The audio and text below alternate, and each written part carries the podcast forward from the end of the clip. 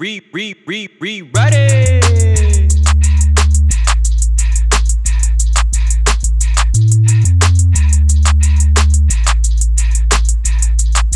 Check, Monday, Wednesday, Friday, yeah, you know it's a go. Okay, I see they going off, but we gon' rewrite it though. That's right, Monday, Wednesday, Friday, yeah, you know it's a go. Okay, I see they going off, but we gon' rewrite it though. That's right, Monday, Wednesday, Friday, yeah, you know it's a go. Okay, I see they going off, but we gon' rewrite it though. I said Monday, Wednesday, Friday, yeah, you know it's a go. Okay, I see they going off, but we gon' rewrite it though.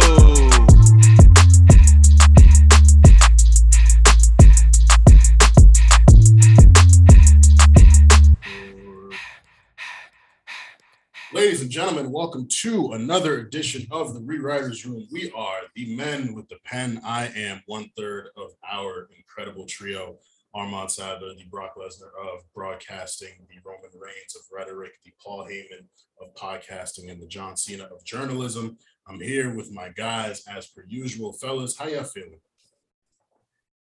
Man, you know what it is. It's your boy Cece. I ain't even going to do the intro today because I got to keep it real with y'all.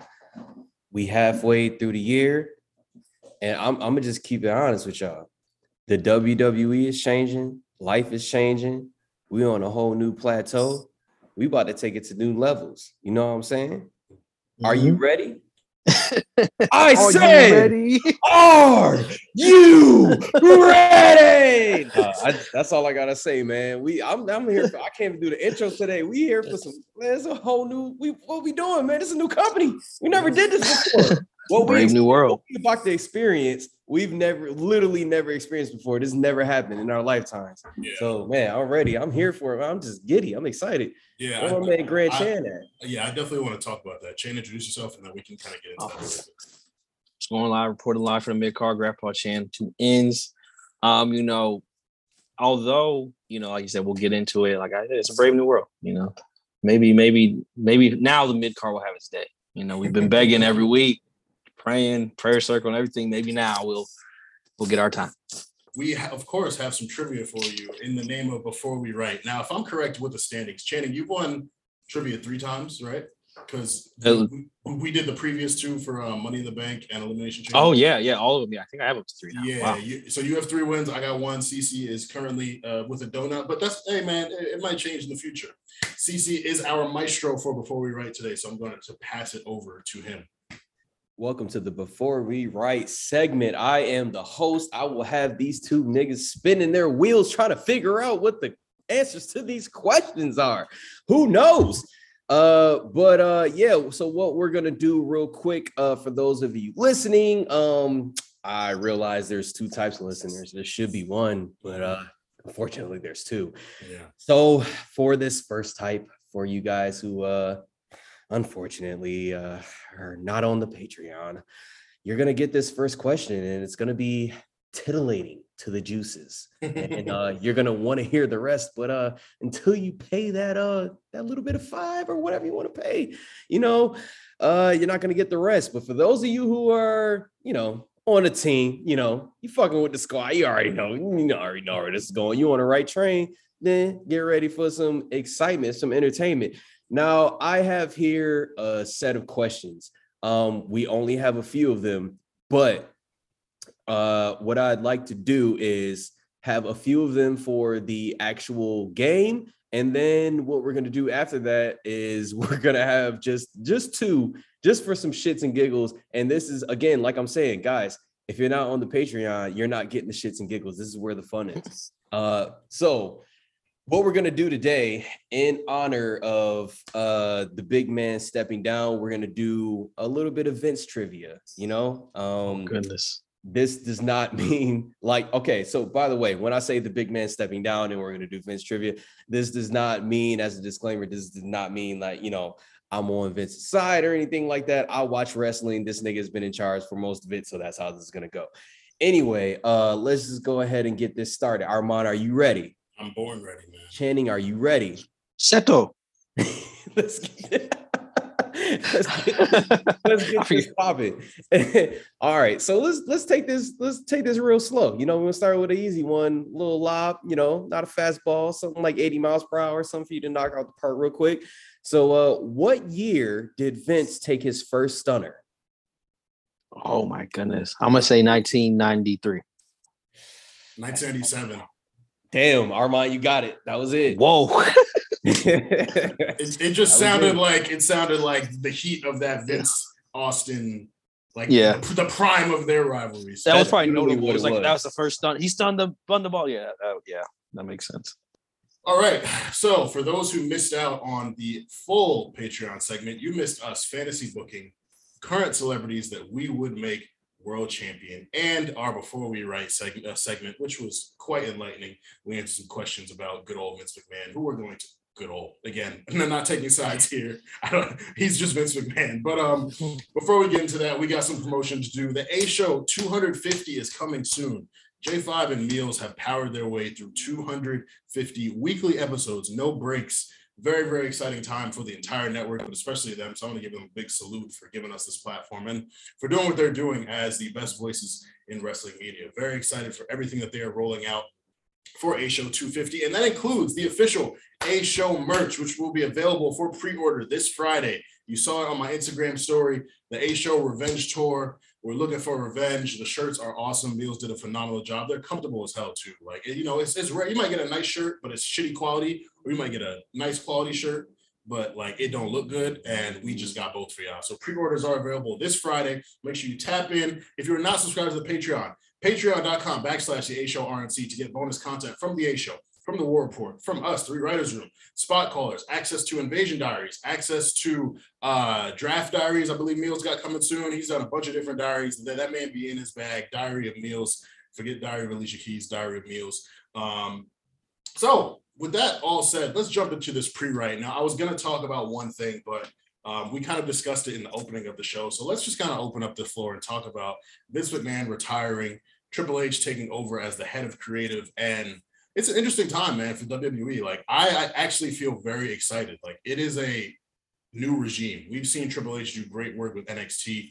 We know Bruce Pritchard is still involved. You know, Paul Heyman will be taking over in creative. And it's kind of just like, you know, Vince has booked some inc- incredible shit that we've seen throughout our time as wrestling fans. Vince also has, you know, some areas where it's kind of like, eh, like, you know, me personally seeing Finn Balor lose all the time. I don't, I don't really like that. And I feel like with Triple H, that's not going to be a thing. But yeah, it, it opens the door for a lot of different things. And we've been talking about it in the Discord a little bit. You know, I think people are going to be expecting immediate change, which isn't realistic.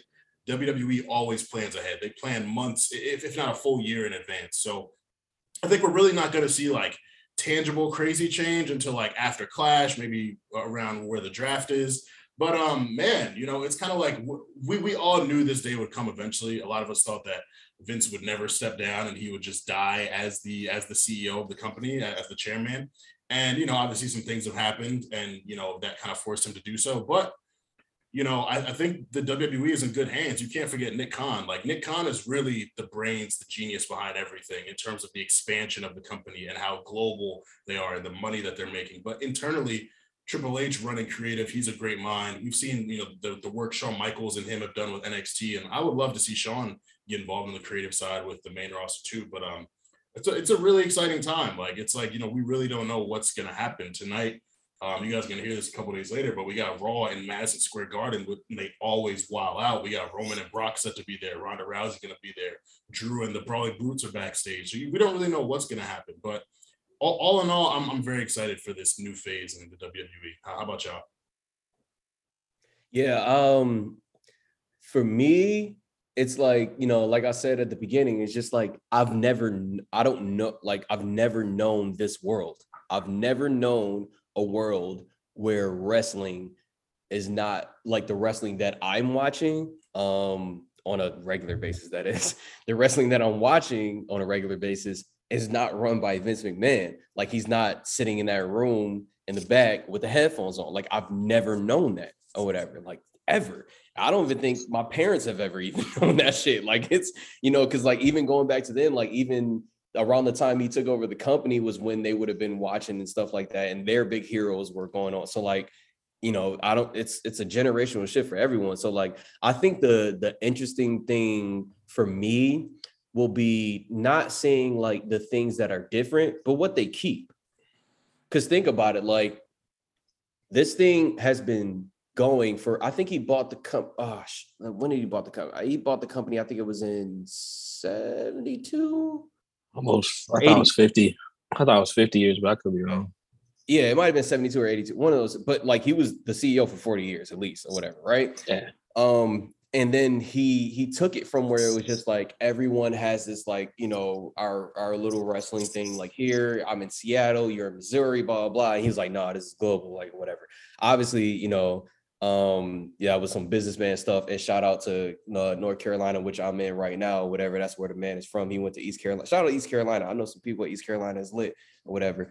But um, he took that business degree and he was like, hmm, I'm about to do what y'all doing. I'm about to do this other thing or whatever. And not only that, um, some people remarked that the business thing that he did kind of affected the in-ring stuff. So it'd be interesting to see someone who spent, the, you know, they were the in-ring person or whatever. And of course they spent some time being an executive and, and doing the control and stuff. It'll be interesting to see how they treat it. Um, because the criticisms have been that the in-ring stuff has had to suffer for, you know, promoting this stuff globally or whatever. But at the same time, you know, there's there's this like new world that we're in or whatever, um, where we have all this new technology. So we have someone who was born like way back or whatever. And of course, he's like adopted to all this stuff or whatever. But then we have someone who was like born a little bit later. And he's like, he has other voices that are, you know, kind of in his ear and stuff like that, who are creative or whatever. So it's going to be interesting to see, like, for me, like what stays the same, because like we have, there was like a standard that was set, like, and it took like kind of like thirty, thirty-five years to like get to that standard. And it's like been running kind of like on autopilot. If you kind of look at it, if you just look at it, like objectively from a thirty thousand foot view, it's kind of been running on all autopilot for like the last, like, I'd say like maybe seven, eight years or so. Like, I would say like ever since I kind of got back in, I, I noticed that shift like around that twenty sixteen ish era, like six years, six years ago. It's kind of been running on the same thing where we change it for, uh, we have like the same kind of formula. We change things here and there. So I'm interested to see what they stick with, um, like what stays or whatever, like certain things I'd like to see stay, you know, like, um, for one, like I love to see uh like how a lot of the wrestlers, like what I like about a lot of the wrestlers these days, and Sami Zayn pointed this out when he was on Stone Cold's podcast, like how like he he when he came back from injury, he was watching it from the outside and he was like, there's certain things that wrestlers just do because they just do it. And it's just like, well, why do you do it kind of thing. But if you look at it today, like one of the things I like about people is like everyone really has like their own style. So one of the things I'd like to be, I'm interested in seeing is, is like seeing that how everyone wrestles, like how they wrestle. But it would be interesting to see if like Triple H is just like, hey, nigga, more like be you more. You know what I mean? Like, what if like, you know, Bianca started doing dives or some shit? Like, you know, what if like, you know what I mean? Like, just this random shit or whatever in the ring and outside of the ring too. But I'm just interested to see like what stays the same, to be honest. Like, I'm not really interested in, in uh, what changes. I'm I'm interested in what they keep, because that'll just show you right there what really works and what doesn't work. And honestly, if I'm a business watching the W W E, watching what a company keeps as they change leadership shows me that it's like, okay, regardless of who's running this ship or what this company is, that's a thing that just works with this, these people in this industry. And I'm going to steal that. That's what I would do, you know? So yeah, that's what I'm interested in. What do, what about you, Channing? Uh, yeah, not, not to, you know, kind of reiterate what y'all said, obviously we don't know what's going to happen. So I'm not going to speak too much on what I think will happen, but what I do think will be interesting is to kind of see, because I think there's this kind of thing where it's like when someone is established for a long time, you just create things you hate about them. And that's part of the whole thing. Like part of W W E is that a lot of us kind of hate Vince. And we talk about the fact that we hate Vince, but we all watch W W E. We talk about why we hate Vince. And I think it'll be interesting to see what stuff like that happens for Hunter, is because it's like one of those things where you're obviously coming after, you know, Vince. So you're going to have this fanfare of like, oh, it's just something different, something fresh. Because we're all thinking about the things we don't like, like you said, but there were things we do like. And there's also one thing I like, I feel like people also forget because he hasn't been wrestling, especially, is that like one thing Hunter always does is put himself over. Like Triple H loves to put himself over, bro. Like, it's, and so it's like, this is cool until that first time when Triple H decides, it might not be him, but it decides he's going to have, you know, fucking one of his guys, Adam Cole, take out, Wait, you know, Brock Lesnar. Daddy, what if he wins the Universal Championship? This is what I'm saying. This is what I'm saying. Like, y'all forget how quickly y'all forgot what happened with Sting. Like, how quickly y'all forget when Hunter decides he want to go over.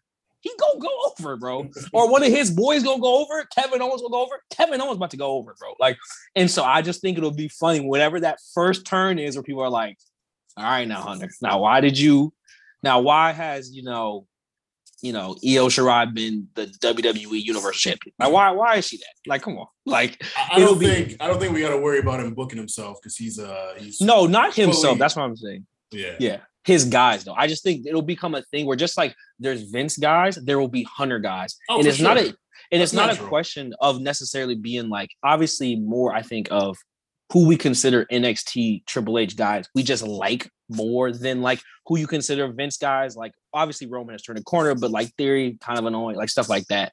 But I think we will hit a crescendo just because that's the nature of wrestling, where some of these Triple H guys will, just because of the fact that they're being pushed so hard, will start to dislike them. And it'll just be funny to see the narrative turns of like, oh, Hunter always pushing such and such, or like Triple H always trying to do this, this, and that. And it'll just be oh, funny to see like, yeah. What, what what will those things, like maybe it's not the big buff guys, but maybe it's just like everyone's doing flips, like I'm sick of all the flips, like it'll just, it'll just be something. It'll be so funny to see what people turn into, like, oh, like they're just, all the entrances are forty-five minutes long, it's taking forever, like Bro, it'll be something I, like that. I promise you, it's, it's gonna be so nasty when it turns from why does Finn lose so much to why is Finn winning so exactly much? It's that's what I'm saying so exactly it's wait Armand, you here now, my boy. It's you the demon now, is my boy. The demon is basically the Fiend. Like, it'll here. become that, bro. It'll become that so fast. It'll be like, so funny. You're like, hold on, bro, bro, bro. Y'all was just mad this nigga lost to Theory like three times, and now I can't be happy, bro.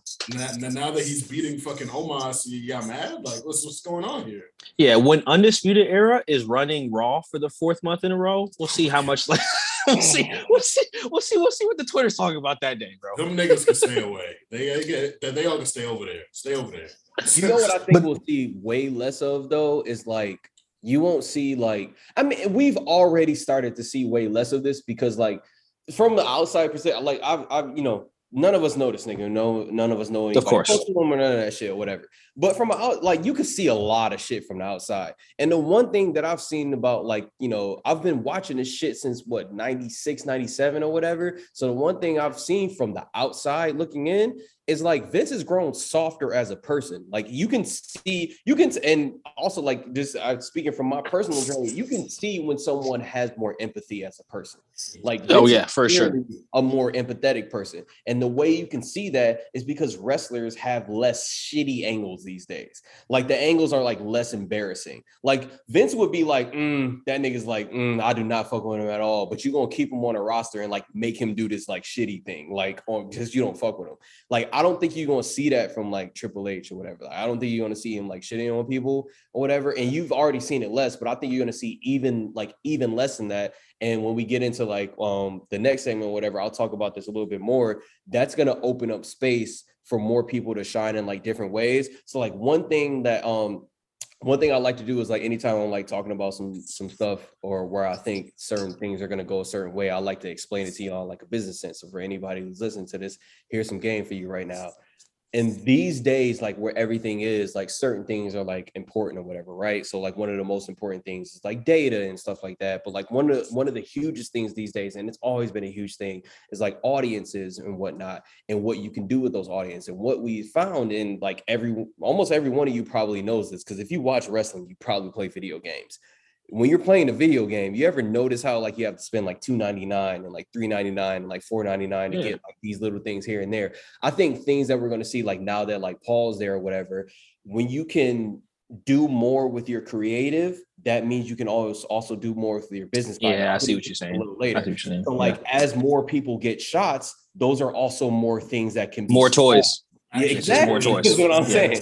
Yeah, so, like, I got you. Because yeah. less people will be shitted on, I think we'll also see, like, higher profits and, like, things like that. That's just, like, a business sense kind of thing, whatever, yeah. you know, whatever. But at the same time, that means, like, when you guys are, like, you know, when, you know, I see some people saying, like, oh, my fave isn't getting a shot, or, like, so-and-so and blah, blah, blah. Like, you'll see, like, you know, more people, like, even if they're not getting a shot, you'll feel like they're getting their just due. I think that is what we'll see a little bit more. A little bit yeah. more. I'm not saying it's going to be like, oh, everything. We're not going to step into a utopia, because never any nothing to be utopia. But you're going to see a little bit more of that, I think.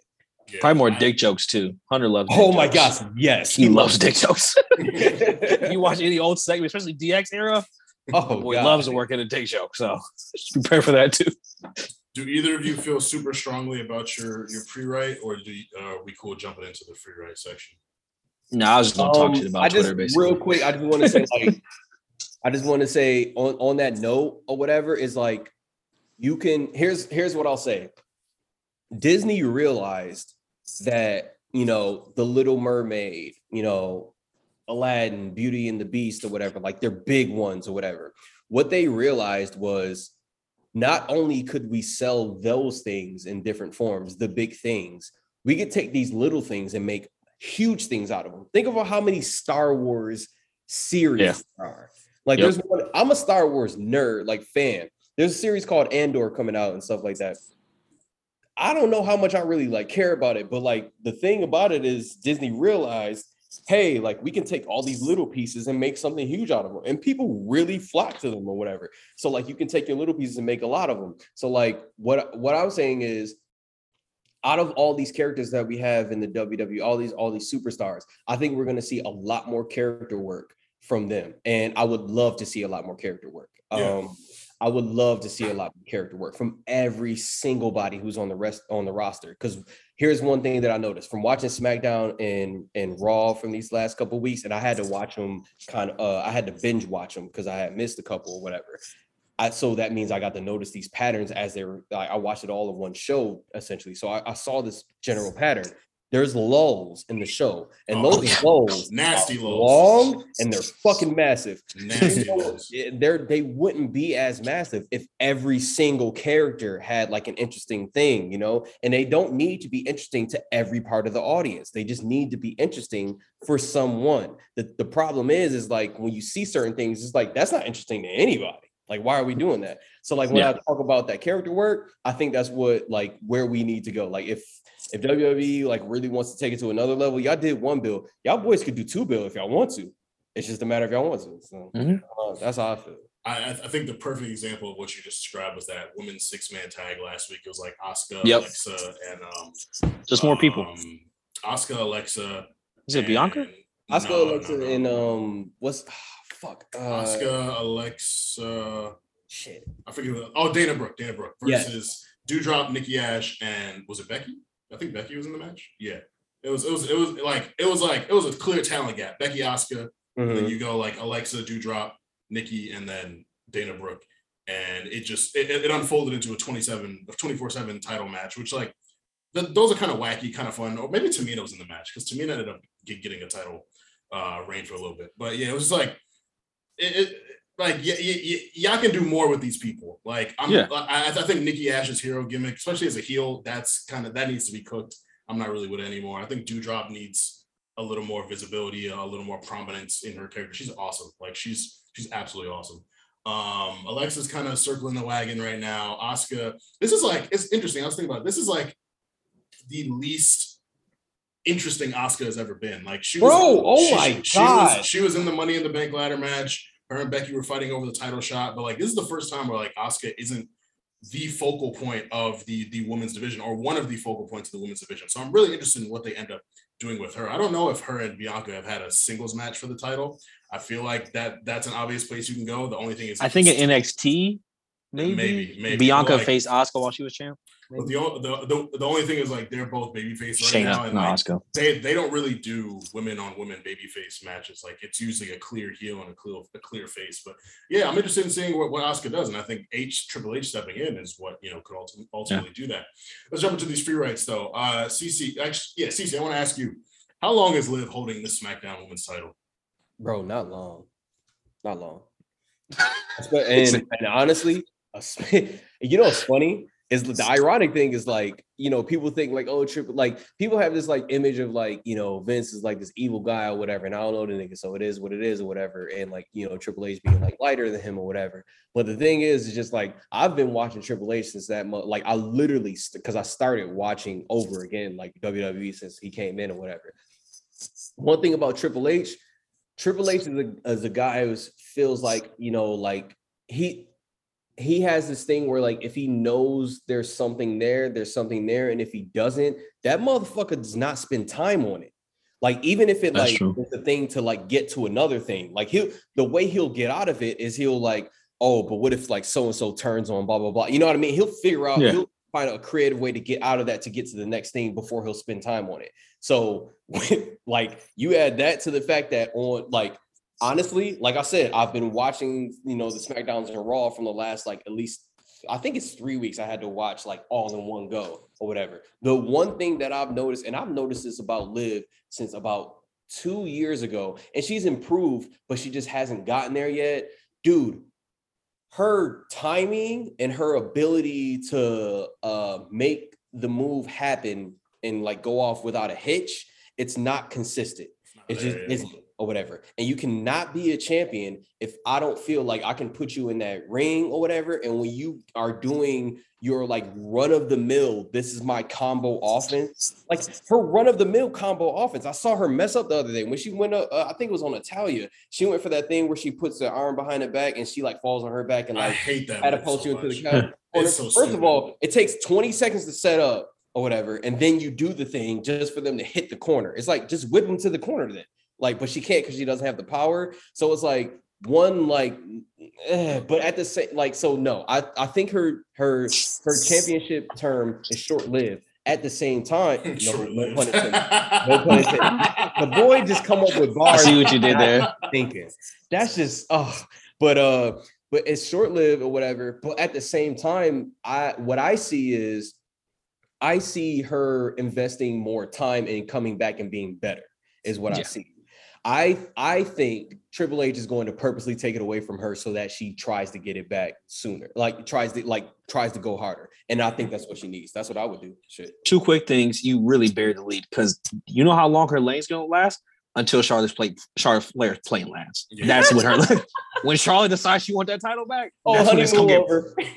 Or, or or if they put Bayley on SmackDown. Yeah, like, exactly. Right. Yeah. T- Triple H guys. You want to talk about Triple H people? Charlotte Flair and Bayley. Like, so that's what I'm saying. Like, it'll be a thing of like, yeah, Liv's great now, but then once Triple H's people come back, then we'll see what we're talking about. And then also, like you said, she's a chaser. Like, she's a classic baby face. The chase is always better. It's like a Biggie, a Kofi, like any of those under. You just, the win is always the best part of the run. Like, it just, that's how it is. Yeah. And then the climb back up is always more interesting. So perfect. Yeah, if it's a Charlotte, knock her off, take a couple months, she comes back, and that build versus Charlotte will be just as good. Like, that's really what Liv is, like, her, like, that's what she's best at. And then you got to think about who's, who else is on the roster. And, yeah. yeah. Right. I'll, I'll, I'll give her credit. Her promos have gotten better, too. Like, that's just one thing that I definitely want to give her credit for is her promos have gotten better. But she pulled the whole passion thing on Ronda. It's like, that's, that's not moving me. Like, you've got to have more than passion as your character. I still don't know what Liv's character is. Like, she's oh, just, oh my God, she, she's just a, she's just a cute, a cute, spunky blonde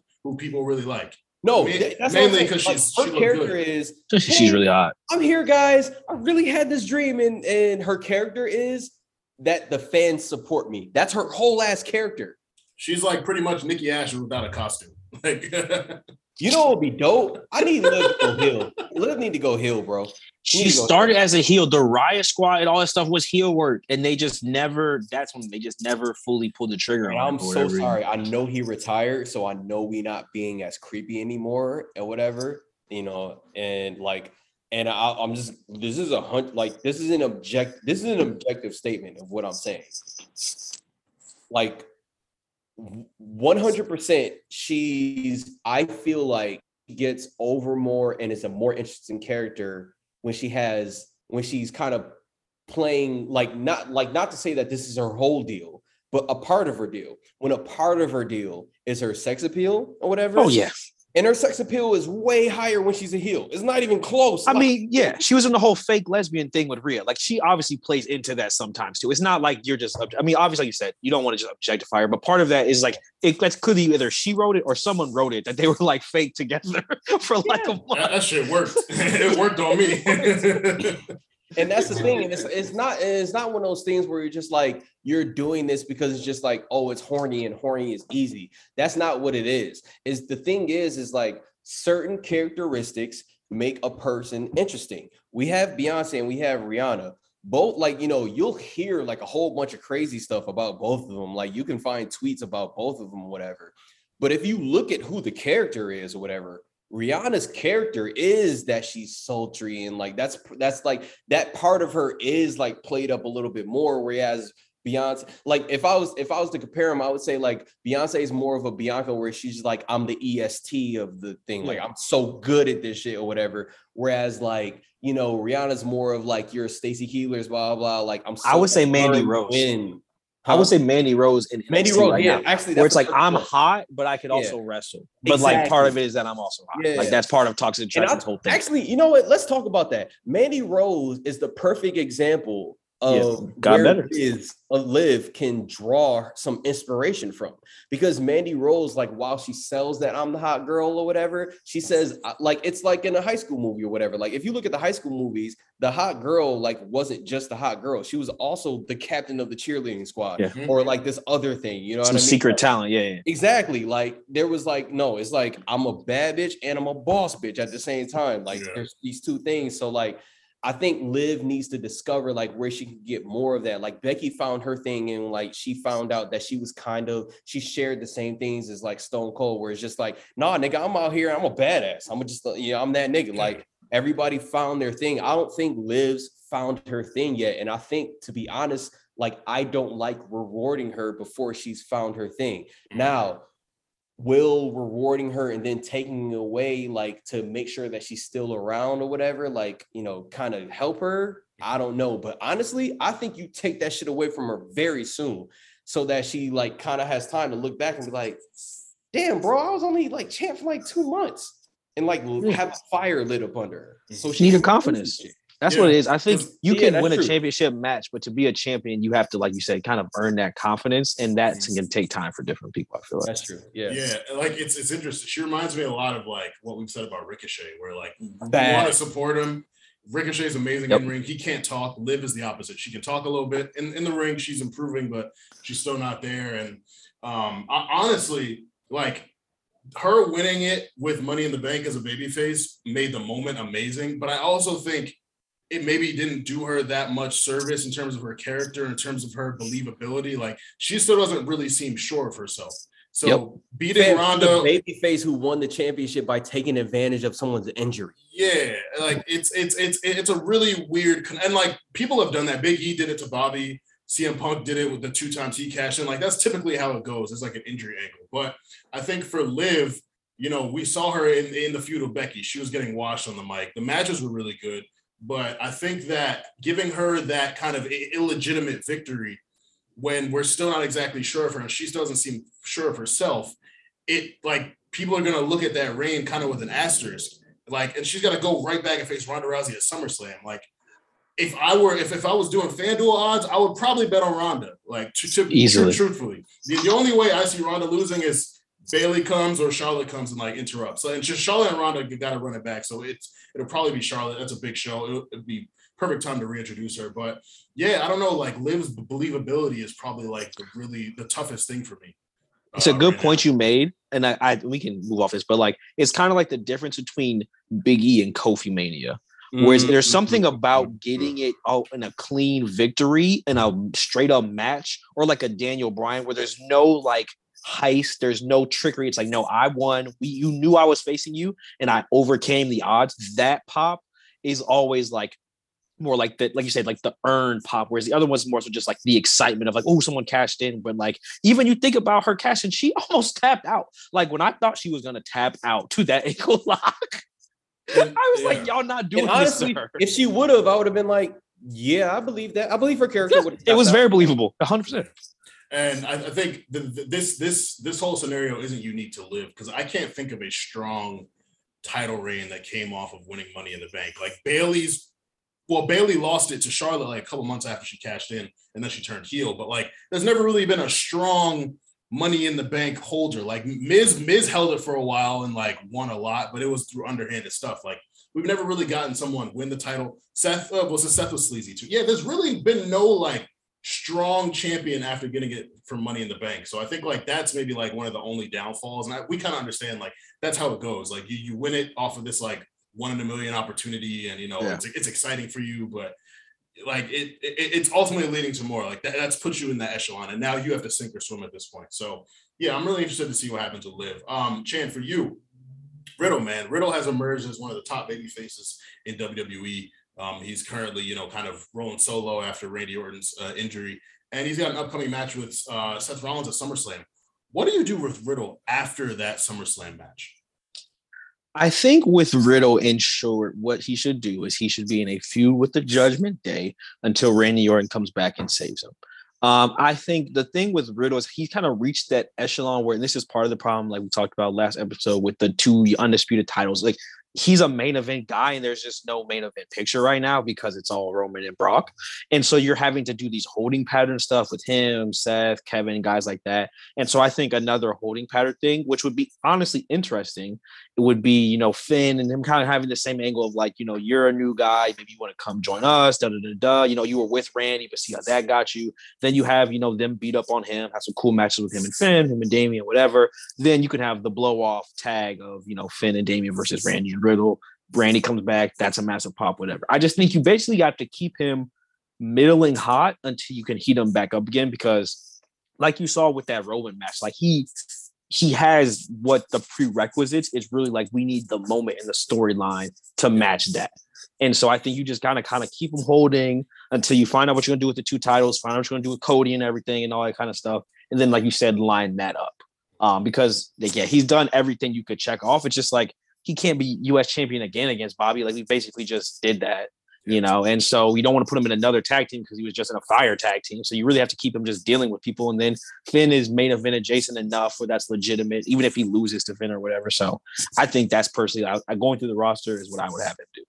Yeah, he's kind of been in, in the same position like Drew was for a while. And like, yeah, one hundred percent. We see Drew is, you know, competing in a number one contenders match with Sheamus. It'll, he'll likely win, face Roman at Clash, but like, Roman is the is the is the dual champion, but he's on SmackDown, so Drew can at least interact with him. Like, Roman's barely on Raw, so Riddle really has, like, the only reason he got that opportunity was because him and Randy were fucking around with the Usos, you know, jumping shows. But now he's he's back on Raw chilling, and there's there's nothing for him, which which sucks. Um, for me, who the hell is going to dethrone Gunther? Um, so I know they've been running Drew, or they teased Drew Gunther Gunther at a house show recently. I, I wouldn't. Intercontinental title for Drew would feel like a demotion, um, and it's not actually a demotion. Like, it, it, it's good to have a strong mid-card champion, but I don't think that's the direction they go. I tell you, uh, honestly, I can see a scenario where the Brawling Brutes come together and just jump Gunther and and Ludwig Kaiser, and maybe that's in service of Butch. Maybe Butch is the Intercontinental. That champion. was mine. That kind, was my kind, pick. Kind of similar to the Artist Collective when, like, they did that three-on-one match against Braun, and Sammy ended up winning the title. Like, similar to that, where you have, like, the small guy as the champion, he's got two heavies. Like, Sheamus, you know, I've I have a lot of praise for Sheamus. He's a good hand. You can yeah. insert him into anything. He gives you good matches. He's good on the mic. Ridge, he's still figuring it out. But I think you make Butch the Intercontinental champion. He's just a wild dude. Like, he just yeah. he, he literally acts like a dog. Like, I don't know. I feel, I feel like you've seen the match too. You have proof of yeah. concept. They bang. Like, they yeah. have a match that bangs. Real like, quick. Yeah. Real quick. For all the niggas who loved Pete Dunne in N X T and N X T two point oh, and then got mad when he was going to be Butch in W W E, how do you feel now? How do you Man, feel? Because uh, you're wrong like a motherfucker. This nigga is the, one of the most interesting things about SmackDown. I will say, though, get him out these trousers. He doesn't need to wrestle in pants. I don't understand this obsession with having people wrestling in clothes. Like, stop it. But you know what? I, you know what's gonna happen, Armand? I've already seen the vision. You know who's gonna dethrone Gunther? Who? Madcap Moss. It's happening. Potentially. It's, uh, honestly, I don't know if he's a Triple H guy. That's to be hashtag T B D. But if he is, that's who they've set up to do it. Like, it would be a longer feud, I would think. But they just have built him up to be this guy, and it's like, well, he has to do something. Like, he, uh, he has to face, and he's not going to be, like, I think the issue with Drew is that you're not going to have Drew as the Intercontinental champion. Like, you're just not going to keep him that, mm-hmm. like, because it's like you said, he, the match is with Roman. And so you need somebody who you built up, but also is not too big for the spotlight. And Madcap Moss and the Pain Black Trunks is just, it screams Intercontinental Championship match at T L C. That's what it screams to. In December, that's what that screams to me. I could see it. I would like it. I fuck with Madcap. Let's jump into our rewrite. Today we are talking about a twenty-four-year-old bodybuilder from Atlanta, Georgia. He placed first in the N P C Georgia Bodybuilding Competition Championship, rather, at seventeen, made his wrestling debut in two thousand sixteen, defeating A R Fox at a W M A four event for the W M A four Heavyweight Championship. He moved on to Progress, where he debuted at a Progress Evolve joint show and lost to Keith Lee in a fatal four-way. This man has also wrestled in the Crash Lucha Libre, the World Wrestling Network, Consejo Mundial de Lucha Libre, Full Impact Pro, Firestar Pro Wrestling, Mucha Lucha Atlanta, National Championship Wrestling, Peach State Wrestling Alliance, and Extreme Wrestling Alliance. He debuted on N X T in two thousand nineteen, losing an open challenge to Roderick Strong for the N X T North American Championship. At the end of two thousand nineteen, he was named number eighty on the Pro Wrestling Illustrated's top five hundred singles wrestlers list. He got his first N X T victory in twenty twenty, defeating Joaquin Wilds. He was then called up to the main roster in March twenty twenty to stand alongside Zelina Vega. He was slotted into the WrestleMania thirty-six Raw Tag Team Championship match alongside Angel Garza after Andrade had to pull out, which they lost that title match. After uh, he was eventually jumped out of the faction. Some, some people call them Zelina's Angels. They never really had an official name. He was jumped out of the faction by Andrade and Garza, and then ended up joining Seth Rollins and Murphy in their faction that same night. After the June twenty-second episode of Raw, he disappeared for a while. We know he was dealing with some allegations. He was then sent back down to N X T in August twenty twenty, and he took a lot of L's. He was that uh, guy who was the, uh, he, he's the talent that you just put in a match, like you're gonna lose in service of someone else. He then joined the Way at War Games twenty twenty and helped Johnny Gargano win the uh, North American title for a record third time. And he was named the N X T Year-End Future Star Award in twenty twenty. Now in twenty twenty-one, he was called up again to Raw, got drafted, took on a selfie gimmick, uh, competed on the Raw Men's Survivor Series team where he was the second to last person uh, eliminated before Seth Rollins won as the sole survivor. Uh, at the event, he it was revealed that he stole Cleopatra's egg, and he was awarded a title shot the very next night for doing so. Um, little, little moving on, he competed in the Elimination Chamber Um, for the W W E title and had a classic moment where Brock Lesnar F five'd him off the top of the chamber pod. Then he faced Brock again for the W W E title at a M S G house show that I attended, got his ass whooped again. Uh, WrestleMania, he, did, he had his second WrestleMania match, faced Pat McAfee and lost, and then helped Vince McMahon defeat Pat McAfee uh, before Stone Cold Steve Austin came out and stunned everyone. Uh, he then won the U S title from Finn Balor in April, becoming the youngest United States champion of all time.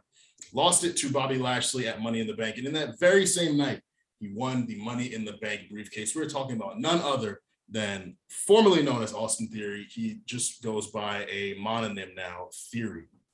Um, my, my Another feelings, Vince thing. Another Vince yes. thing. Hopefully that's gone. I mean, my feelings before we get into our rewrites. Um, I like Theory when he first got called up. He's got a great look. I think he's good in ring. His finisher could use some work. Um, when he came up with the selfie gimmick, it was fun for like the first couple weeks. Then it got very tired. He's not holding the phone no more. I don't know if y'all noticed. He, he's not doing yeah, that shit no more. Thankfully. And it's great. He's so much more bearable now. Now that he's doing it, I like that he's taking on this like cocky heel, asshole heel kind of thing. Like, like you, you all love me, but you act like you don't like me type of thing. And like, they're, they're really laying it on thick with this whole Money in the Bank uh, promo, like him cashing in at SummerSlam. Like, I don't, on the one hand, I could see them going all the way Please and doing do it. it.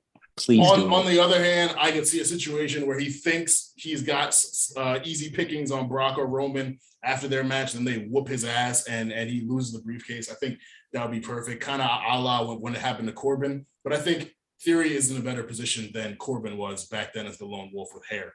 Um, but yeah, I like I, I I think I think he's got potential. There's some things I don't like, and he's definitely very forced on us. Like people complained about like Drew McIntyre being forced on us as the W W E champion. I personally love that we had a very present W W E champion, but Theory is being forced on us more than like anyone ever was. Like I'm, I'm talking like Ryback back in the day. I'm talking Sheamus when he beat John Cena for the W W E title. Like Theory is being forced Roman on never us. got this treatment, bro. Yeah, like like Roman was forced on us, but Roman lost a lot, and Theory loses yeah. a lot, but Theory ends up winning in the end, kind of like how Miz ends up winning in the end after losing a lot. Um, so we're at a really interesting place with Theory, but I, I want to ask you guys, you know, how would you rewrite Theory's W W E career? Um, I'll start uh, because mine's like short and simple. Um, and it I feel like kinda, you say that you say that every rewrite. I do no because like all right, so but for this one, it was interesting because like where I have him, I had like all right, I'll explain it. All right, so here's the thing. Right, here's my rewrite for Theory or whatever. Right, I'm just actually let me preface this No, I'm gonna say that shit for the end. All right. Okay, here's how we're gonna go. All right. This is Austin Theory. Fuck Theory. Austin Theory, right?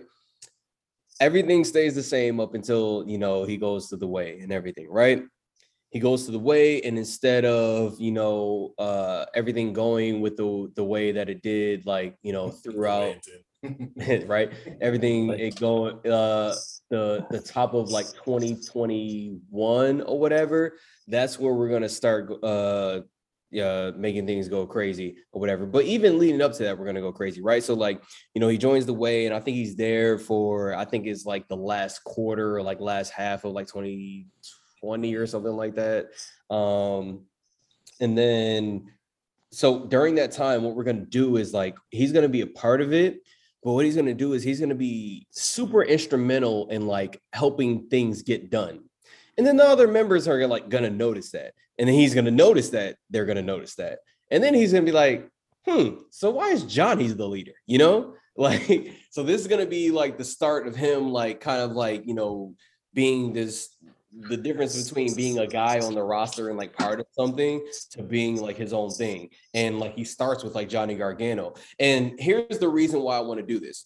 Johnny Gargano is like, if you want to see if someone can wrestle and tor- tell a story, he's a great person to have them go up against, because Johnny Gargano can do that. Like, he's really good at that or whatever. He just happens to be really small, which is, and wants to do what he wants to do. So, you know, he's not going to be in the main roster. But for Theory, that would be great, because, you know, it's an opportunity for him to spar with someone who's good on the mic or whatever, spar with someone who's good in the ring or whatever, like telling that overall story or whatever. So it would be a time for, for that to happen. So like the how it happens is, you know, he's part of the way, but like slowly and surely, like people who are part of the way are like seeing Theory, you know, over time is like, uh, you know, he's climbing up the ranks or whatever. And they're starting to see him in a way that Johnny doesn't want him to see him. But Theory isn't like pushing it or whatever. He's not saying like, you know, he's not the one saying like, why is Johnny the leader? It's just like one of those things where, where you watch it, that's like how it goes, right? So then from there, what we get um is we get like, you know, like a whole Johnny Gargano and like Theory match and like a blow up or whatever, and like Theory ends up winning the match. And this is like late twenty twenty or whatever, right? Theory Theory ends up winning a match or whatever. Um but you know, when he wins the match, like the entire the way, like, you know, you know, just destroys him or whatever. And it's an injury angle, right? So like they beat him up to the point where he gets injured. You know, he's off N X T for like a little while, like maybe like two or three weeks or whatever. And, you know, that's the end of him. Next thing you know, January twenty twenty-one, we're at the Royal Rumble. Guess who, guess who's showing up at number twenty-one. And for those of you who remember the January twenty twenty-one Royal Rumble, uh, especially for those of you who watch W W E regularly and seem to not like this guy, him showing up at number twenty-one works for you really well, because that means he that means he replaces Dominik Mysterio. So I'm already I'm already awesome. Getting thumbs up, people. Awesome. So he replaces Dominik Mysterio. We're just like, oh, so like, you know, obviously for the general fan base, they're just like, they're this is their introduction to this guy. They're like, you know, and then the commentators are explaining, blah, blah, blah. He goes in, this motherfucker puts on a show in the ring. Like, you know, he's doing all the stuff that he can normally do. So you're like, who is this guy, right? And then he goes to SmackDown instead of going to Raw. That's my big change. Like, I don't put him on Raw. I put him on SmackDown, because I think that's the important thing to do. Like, that's my main thing. Like, this is why my, my rewrite is, like, not that long. It has less to do about what actually happens with him and more to do with where he is. Is Vince, you know, and company or whoever else, you know, sees him as who he is? Are they kind of correct in, like, seeing him as, like, this talent who has this potential? I absolutely agree with that. Absolutely. You know, right? Do we put him in a position to like be this person that we have to watch for like fifteen minutes at a time whenever he's on screen or whatever? No, we don't do that. So what we do is like, what we do is like, we essentially kind of like where Madcap Moss is right now.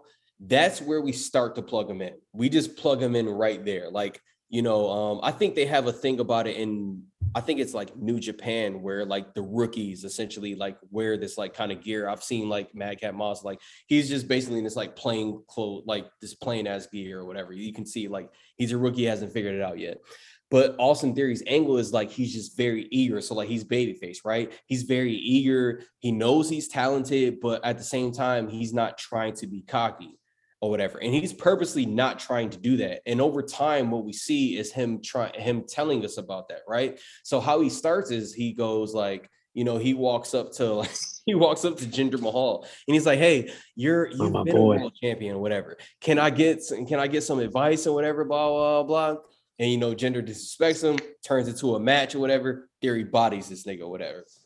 And that kind of goes on or whatever. Like, he starts, you know, talking to these people backstage, trying to get advice. That's his angle. Like, he's just an up-and-coming. He's so thirsty for knowledge, and he just wants to be uh, the best or whatever. But he's, like, humble or whatever, right? So, you know, we're seeing it from this angle, kind of where, like, a lot of wrestlers are, where to, like, clearly, like, they're the humble and they, like, want to be good or whatever.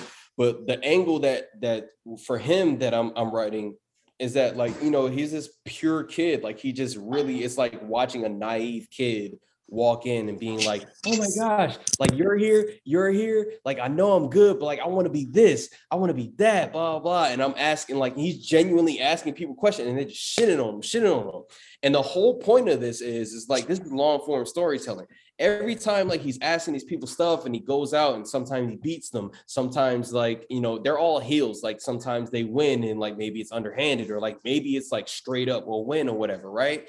The whole time, like, he's realizing, like, wait a second, like, I'm having these matches with people. I haven't had a title match yet or whatever. I haven't even had a titles contenders match yet or whatever, right? I'm not included on these pay-per-views or whatever, blah, blah. So, like, over time, like, he develops into a heel and it's earned. Like, it's an earned heel, like, saying, like, I came in or whatever. And then, like, he gets to this point or whatever. Um, and this is around, like, um, Money in the Bank, like, right before Money in the Bank twenty twenty-one. Like, so he's working this for a few months around the Bank Money twenty twenty-one or whatever. And he doesn't get into Money in the Bank, right?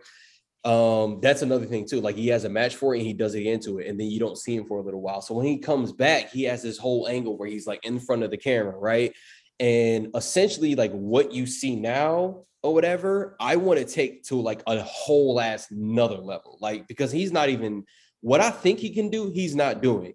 First of all, he shows up, he's on camera, he's chilling in a hot tub with some hoes off rip, like off rip. This is where we going, like off rip. Baddies. And he just starts this promo with, you know, and then like he like, and that's his thing. Like, he starts his promo off with this phrase, you know, or whatever. And then, like, what he does is he said, he, he says, you know, and he goes over the facts or whatever, right? He says, such and such happened, blah, blah, blah, blah, blah. I've been this, I've been that, but here's where I want to go or whatever, X, Y, and Z. So he does that or whatever. And this is like, uh, this is like post Money in the Bank or whatever, twenty twenty-one. And he comes out like he's like a heel or whatever, like essentially like he's a heel. And then he goes back after all those guys who like originally like weren't after him. And this is where like it kind of gets weird because like you don't really see like heel going after heel or whatever, but this is how like you really get Theory over like as that nigga. Like he's a heel going after heels. Like when have you really like ever seen that? And he's burying these niggas. Not only that, like he's coming back with new moves or whatever. He's putting these niggas in the dirt or whatever on top of that. And then like guys start forming around him or whatever. Like he starts picking up people or whatever, like slowly but surely or whatever. And then he like forms his own thing. And then the next thing he decides is like, oh, I want that Intercontinental Championship or whatever. And then he starts going after title, after title, after title. So like the way I have him going is like, it's a general thing or whatever, but essentially it's like he comes in as babyface. He gets an earned, like, hey, I've been trying to go after these heels after a whole time, like whatever, like I've been trying to like do it the right way, whatever. And then he just comes out, he flips and he's like the ultimate asshole. Like what you see right now, nah, fuck that. Like this, what you see right now is like babyface compared to where I want to take him. Like he would be like walking in, like he would be walking in or whatever, seeing Kevin Owens having like a cup of water or whatever, like drinking like in the back in the, in the backstage or whatever, and just flipping that shit out of his hand. I'm talking about like that level, like being like, I know I'm that nigga. It'll be funny. Is is like the thing about Theory right now is he part of the reason why he's annoying is because he has been put in our face. But if you listen to him, watch him and shit like that, it's very clear why he's been put in his, our face. He has the potential or whatever. It's just that he hasn't really gone there. So what I want to do is I want to take him to the extreme to where he's just like complete, like legit. And we've never seen an asshole like this ever before or whatever. So that it's completely earned like hate or whatever. And then for the rest of his career, he can always play off of that. It's the same way that Edge can always run back to like, hey, I'm the rated R superstar and I'm the sneaky maniacal, blah, blah, blah, blah. It's the setup for that. So if he wants to become a babyface, he can like later on. But, but yeah, so like my thing is like, and here's why I set that up is because I think a lot of y'all niggas are wrong about Theory. Theory is the future of W W E. I'm so sorry. Yeah, I am so sorry. Un- undeniable. I am so sorry. But like everything you like about your favorite wrestlers, this nigga like has a lot of that down and he's all, he's only twenty-four. Whatever. At twenty-eight, do you know what this nigga is going to be doing? It's going to be stupid. So like, that's how I got my rewrite. But that's my rewrite right there. I like it. I like it. Um, mine is, it's giving slight attitude era, ruthless aggression era type rewrite. So Ooh. And everything happens up to when he joins the Way. He He's in the Way. He's in the Way for a while. Like in, in real life, he he was in that yeah. faction for a while. Oh, yeah. So he's working with the Way. He's helping Gargano keep his North American title, interacting with Candice LeRae, blah, blah, blah. But even that, it was it was good, but it kind of plateaued at a certain point. So kind of similar to Cece's where, like, these things start happening for Theory. Like, all of a sudden, Theory gets um, a fucking N X T World World Championship match, or he's he's just getting these big matches. He's getting these different things. And Johnny and Candice and Indy are kind of like, Theory, like... Or Austin, like, how, how are you getting these opportunities? What's going on? And uh, Gargano ends up losing his North American title to somebody, and then Austin Theory gets a chance. Like, Gargano doesn't even get a, get a rematch. Like, Theory gets the match that Gargano is supposed to get. So Johnny gets pissed eventually. He's like, what's going on with you, Austin? And Austin's kind of, like, sly about it. Like, I don't know. Like, I'm too, like, you know, they just put me in these positions. So... There's the, like William Regal left uh, N X T after a certain point, so there's no authority figure. I'm, I'm gonna have Shawn Michaels as an on-screen authority figure. So one day Gargano storms into Shawn Michaels' office. He's like, "What's going on? I lost my title. I didn't get a rematch. Theory got my rematch. Theory's getting that. Theory's getting this. Like, why do you love this guy so much?" And Shawn is like, "It's not me pulling the strings." And he points behind Gargano, and Gargano turns around. It's Vince McMahon. Vince McMahon appears on N X T television because because he's that invested in Theory. So Gargano sees that, he's like, oh, wow. And like, you know, Johnny's short too. So he's looking up at Vince. He's like, oh, oh, oh, oh my God. And so Vince is like, if you got a problem with it, you know, like you, you could just fight Theory yourself. So Johnny and uh, Theory have a series of matches. Gargano ends up winning the series, but usually that's what they do. N X T, you lose because you're about to get moved to the main roster. Austin Theory gets moved to the main roster, drafted to Raw, immediately gets the whole Mister McMahon protege thing. But it's it's a slow build to it. Like, kind of similar to how he was sitting in Vince's office, just talking with him and stuff like that. So he's just talking to Vince, like getting game from him. Uh, and this is like fall of twenty twenty-one. So it, it starts to ramp up. Vince puts him on the Survivor Series team. And then Royal Rumble comes. And so in, in real life, Theory entered at number three, lasted twenty-two minutes, gets eliminated by A J Styles. Theory is going to last up until I believe it was the number twenty-eight entrant in the twenty twenty-two Royal Rumble. None other than Vince's most hated child, Shane McMahon. I was so about to say. Shane McMahon comes out and he's locked in on Theory because he's like, my dad loves you. Why is my dad giving you so, so many things he didn't give me? So Shane goes in, him and Theory get into it. They both eliminate each other. They fall out at the same time. They get into a brawl. That's it. Next night on Raw, Shane McMahon comes out and he's like, Vince, I, I demand you come to the ring and tell me what's going on. Like, Like, you, you, you're my father. You don't love me. And, like, Shane is, like, fifty, so it's a little weird. So, like, Shane is seeing the, this, like, young guy come in and, like, take his dad's love from him. So Vince comes out. He's like, you know, Shane, you know, I understand you and I have had a tumultuous relationship, but I just I just really love this kid. And actually, I, I want to let you know, like, I'm working on formally adopting him so I can give him. Stop. Yeah, I'm working on formally adopting him so I can give him your, the money, the, like, what you're going to get when I die. I want to give that to Theory. And Shane is like, you can't just do this. Like, well, we have to settle this in a match. So Vince books Shane versus Theory for, for the right to Shane's birthright for WrestleMania thirty-eight. Now, here's another wrinkle. If you remember, Vince went on Pat McAfee's show.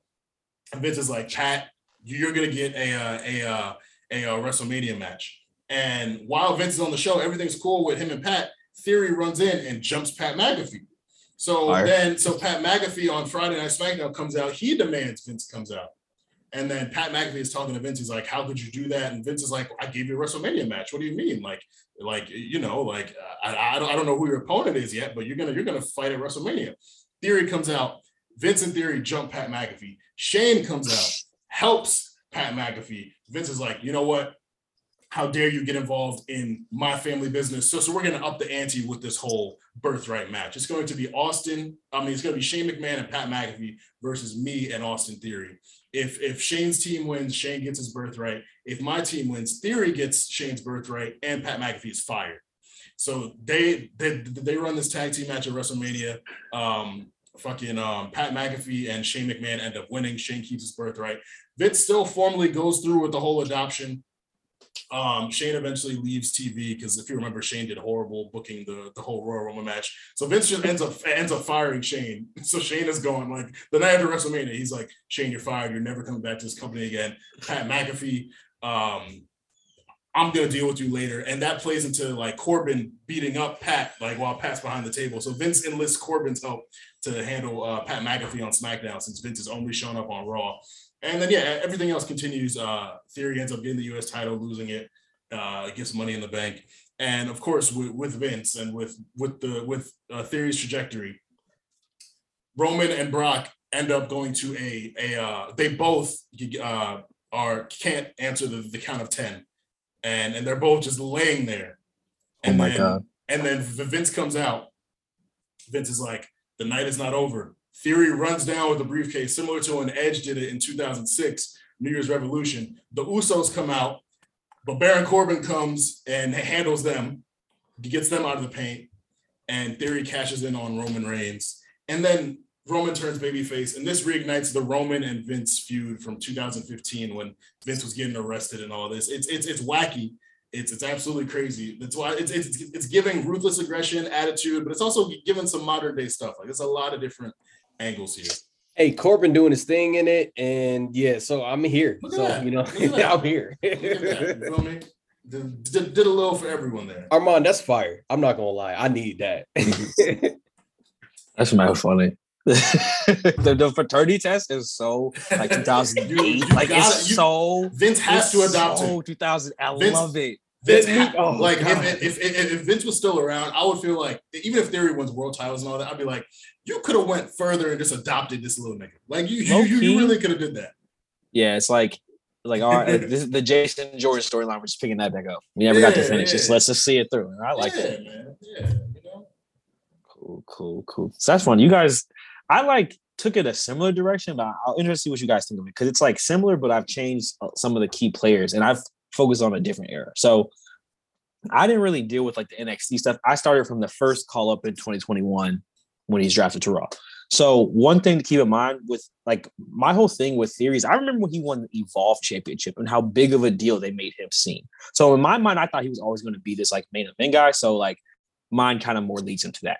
So also keep in mind, instead of taking selfies as his gimmick, I think that's kind of stupid. He takes like Polaroids. So someone hands him one of those like cheap cameras. He takes a picture of the nigga lay on the mat, like waves it off. And then like part of his like promos, he just has pictures of all the people he's beat.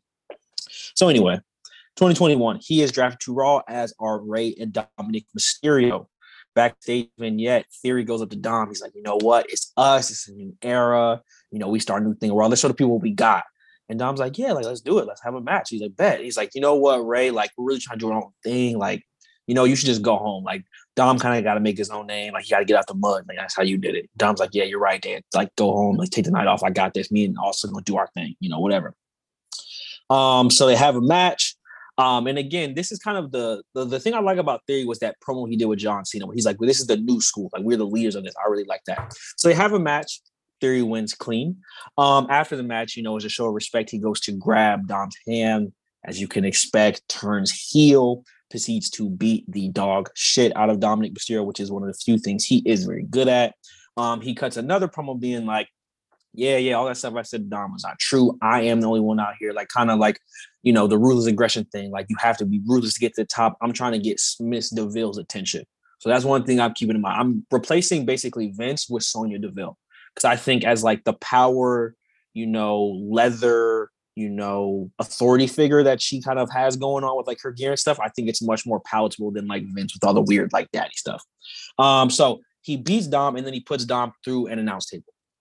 Um, the next week, Rey Mysterio has a King of the Ring qualifying match against Sami Zayn. Austin Theory again comes out and interrupts. Rey loses.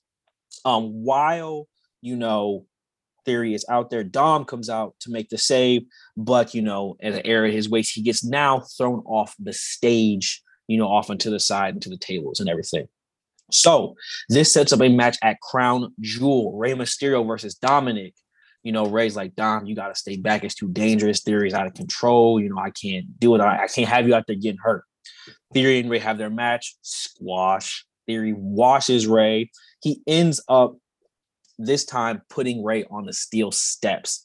Um, one thing to note, too, is that Austin, when he first came up, his finisher was different. It didn't have, like, the knee part of the go to sleep. It was just, like, the stunner. And so I'm keeping that finisher, too, which is better to do on, like, stuff. So he kind of takes Rey out of commission.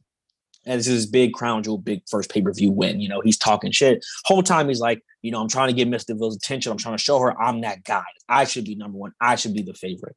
Um, then next week, we're getting ready for Survivor Series.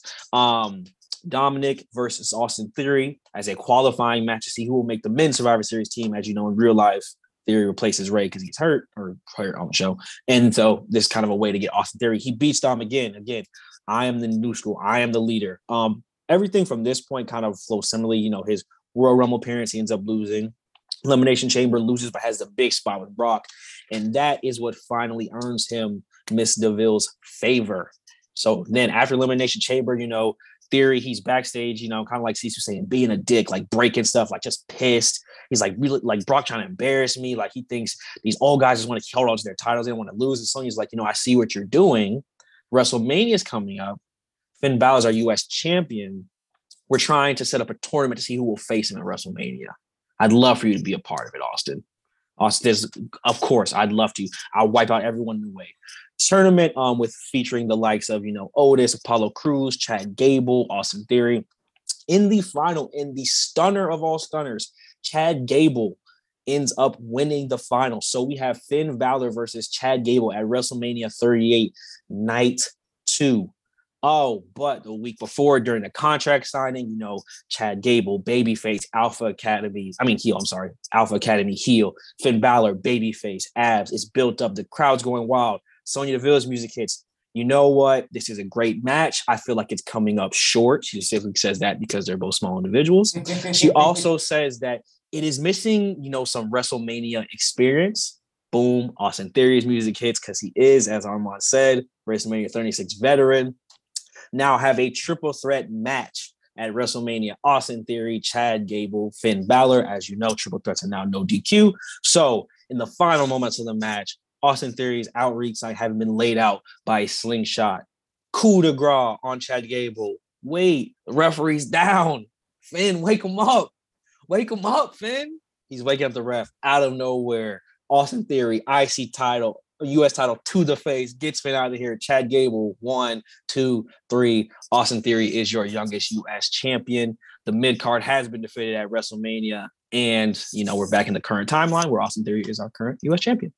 Um, so I think that's kind of a way to more legitimize him as a heel. You kind of have, like, the similar thing of him being a favorite. But I think, kind of like Cece was saying, once you earn it as, like, I want to be the favorite, it always hits better than, like, I just randomly picked Austin Theory, because like one thing that, that always kind of misses, like, well, why, why him versus everybody else? Like, what does he do? So I think having these kind of series of matches, and, you know, Rey and Dom are very good for that, getting beat up by somebody. So, and also they're quite small, which allow Austin Theory to, you know, throw him around. Same with Finn Balor, Chad Gable. So I think you just build him up as this like ruthless, like kind of almost like shit heel who's like kind of like really arrogant and feels like he deserves all this stuff, but actually goes out there and is mean about it. I think you build him up a lot better. So where he is now, where it's like you said, without the phone and just a briefcase, he's so much more bearable because he has something tangible being like, this is why Vince was right about me. This is why I'm a big deal. Not just like I'm a big deal for no reason. Um, and so, yeah, again, you get the Finn Balor on. It, it took everything in me not to have a ladder match for the U S title, but I booked it so many times. I booked it I was too about many to say, times. You didn't say a ladder match. That's a good card in you. I specifically made. I wanted to like it was a triple threat. That was that was me just adding one thing. But I, I was like, I cannot do another like five person match because that's what I always want to do. So I, I purposely stopped myself. But just know, it was in there.